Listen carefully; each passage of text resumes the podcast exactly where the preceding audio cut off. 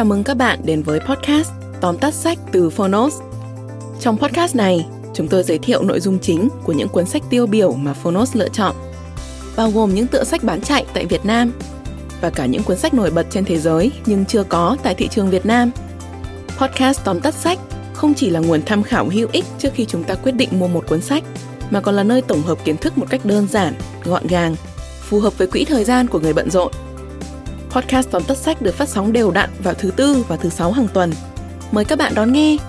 Nếu yêu thích nội dung này, hãy tải ứng dụng âm thanh số và sách nói có bản quyền Phonos để khám phá thêm hàng ngàn nội dung số hấp dẫn khác như ebook, thiền, chuyện thiếu nhi, chuyện ngủ, nhạc chủ đề. Còn bây giờ, hãy cùng lắng nghe những nội dung chính của tóm tắt sách hôm nay nhé.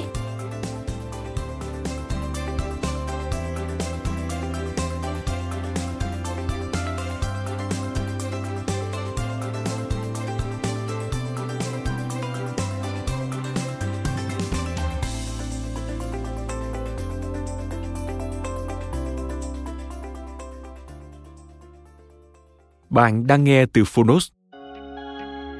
Tóm tắt sách Dạy con làm giàu Tập 2 Sử dụng đồng vốn để được thoải mái về tiền bạc Tác giả Robert T. Kiyosaki Đã bao giờ bạn mơ đến cảnh sẽ không còn phải lao động quần quật mỗi ngày nhưng vẫn có được cuộc sống đủ đầy? Nếu câu trả lời là có, bạn không đơn độc đâu. Tuy vậy, hầu hết mọi người đều chỉ dừng lại ở ước mơ Robert Kiyosaki thì ngược lại. Ông đã biến giấc mơ tự do tài chính thành hiện thực. Kể từ khi chứng kiến cha mình làm việc vất vả cho chính quyền trong nhiều năm để rồi xa vào nợ nần, ông đã thề rằng sẽ không bao giờ để chuyện đó xảy đến với mình. Từ đó, ông đã học cách để tạo ra tài sản bất kỳ lúc nào.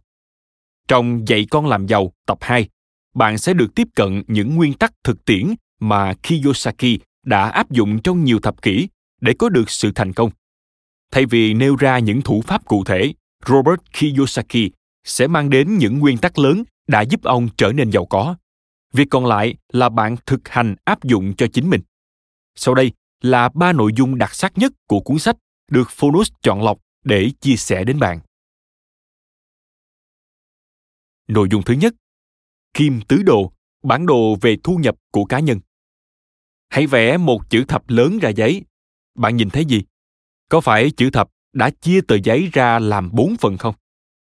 Ở hai góc phần tư bên trái, bạn hãy viết vào đó hai ký tự E và S cho mỗi phần. Tương tự, viết hai chữ B và Y cho hai phần bên phải. Chữ E viết tắt cho employee, người làm thuê.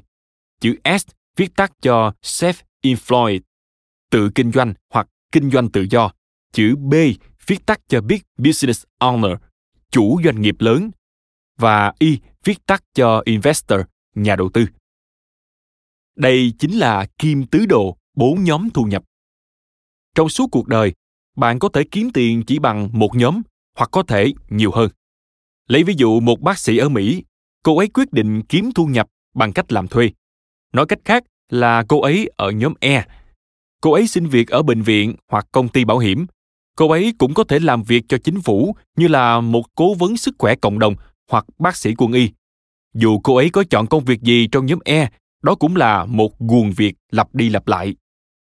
Cũng chính bác sĩ đó, giờ cô ấy quyết định kiếm tiền bằng nhóm s. Cô ấy sẽ mở một phòng mạch tư, thuê nhân viên và tiếp cận nhóm khách hàng tiềm năng. Việc này cũng khá vất vả, nhưng có vẻ cô ấy có nhiều tự do hơn. Lựa chọn thứ ba với vị bác sĩ là nhóm b cô ấy quyết định mở một phòng khám lớn và thuê những bác sĩ khác. Trong trường hợp này, sự khác biệt là cô ấy đã bắt đầu thuê người khác để vận hành phòng khám thay cho mình. Và cuối cùng, khi đã có thu nhập cao, vị bác sĩ hoàn toàn có thể trở thành nhà đầu tư, tức là nhóm y. Cô ấy có thể mua tài sản hoặc cổ phiếu để đầu tư. Kim tứ đồ này diễn tả cấu trúc cơ bản của xã hội.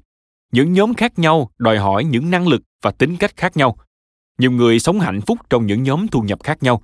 Cho nên ta có thể thấy không có lựa chọn nào là đúng hay sai cả. Tuy nhiên nếu bạn vẫn muốn tự do tài chính và thoát khỏi guồng việc nhàm chán và mệt mỏi lựa chọn dễ thấy là hãy chuyển từ nhóm e s sang nhóm b y. Nội dung thứ hai học tập và làm việc cần mẫn không chắc giúp bạn tự chủ tài chính. Khi Kiyosaki còn nhỏ, ông có hai người cha. Một người cha ruột là viên chức nhà nước, một người cha nuôi là doanh nhân và nhà đầu tư. Kiyosaki quan sát cả hai và bắt đầu học được những bài học đầu tiên về lao động và tiền bạc.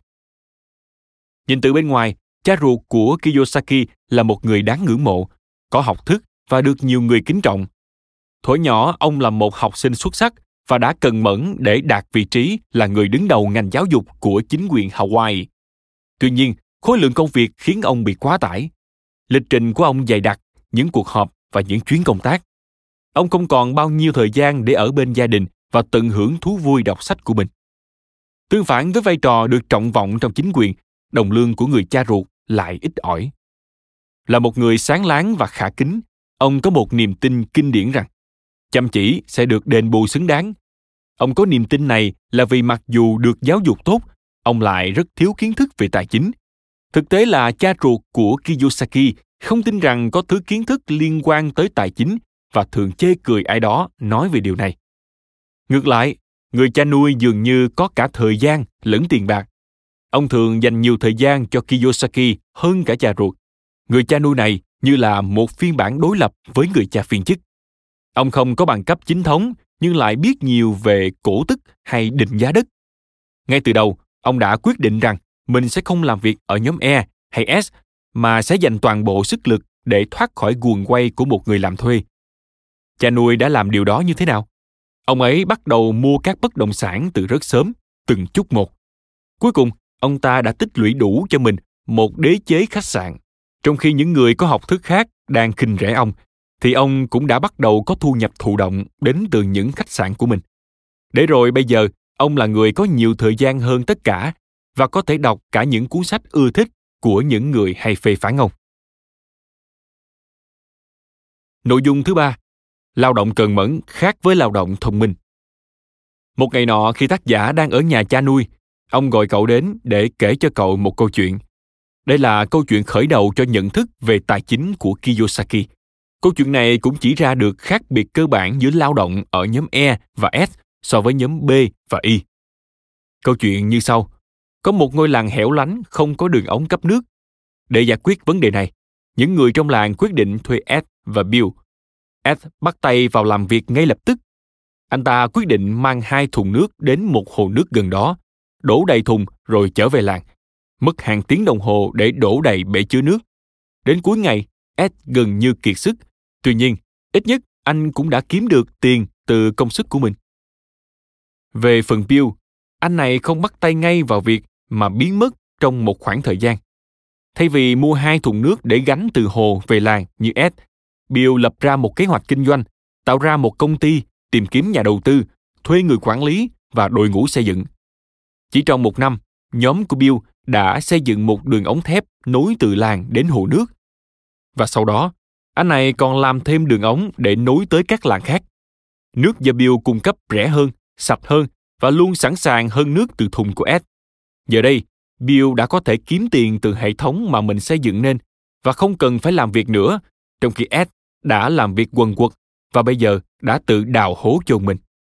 Cuối cùng, Bill bán công ty cấp nước của mình và nghỉ hưu trong giàu có, trong khi Ed buồn bã, thấy bọn trẻ không muốn tiếp tục gánh nước như mình và rời đi đến một nơi khác để tìm việc. Câu chuyện ngắn của Ed và Bill chỉ ra sự khác biệt cơ bản giữa hai nhóm lao động, lao động chăm chỉ và lao động thông minh. Bạn vừa nghe xong tóm tắt sách Dạy con làm giàu tập 2, sử dụng đồng vốn để được thoải mái về tiền bạc. Nội dung trọn vẹn của cuốn sách nói này đã có trên Phonos để bạn có thể lắng nghe bất cứ lúc nào. Có bốn cách kiếm tiền khác nhau là làm một nhân viên, tự kinh doanh hoặc điều hành một doanh nghiệp nhỏ hay sở hữu một doanh nghiệp lớn hoặc đầu tư. Tuy rằng không có phương cách nào được gọi là con đường đúng đắn tuyệt đối, nhưng nếu bạn hướng đến tự do tài chính thì trở thành chủ doanh nghiệp hoặc một nhà đầu tư là cách tốt vì nó sẽ đem lại nguồn thu nhập thụ động trong suốt cuộc đời. Và mặc dù tiền bạc là một chủ đề nhạy cảm, nhưng chúng ta vẫn có thể tiếp cận các vấn đề rủi ro tài chính một cách khách quan và từ đó kiểm soát cuộc sống của mình tốt hơn. Cảm ơn bạn đã lắng nghe tóm tắt sách trên ứng dụng Phonos. Hãy thường xuyên truy cập vào Phonos để đón nghe những nội dung âm thanh độc quyền được cập nhật liên tục bạn nhé.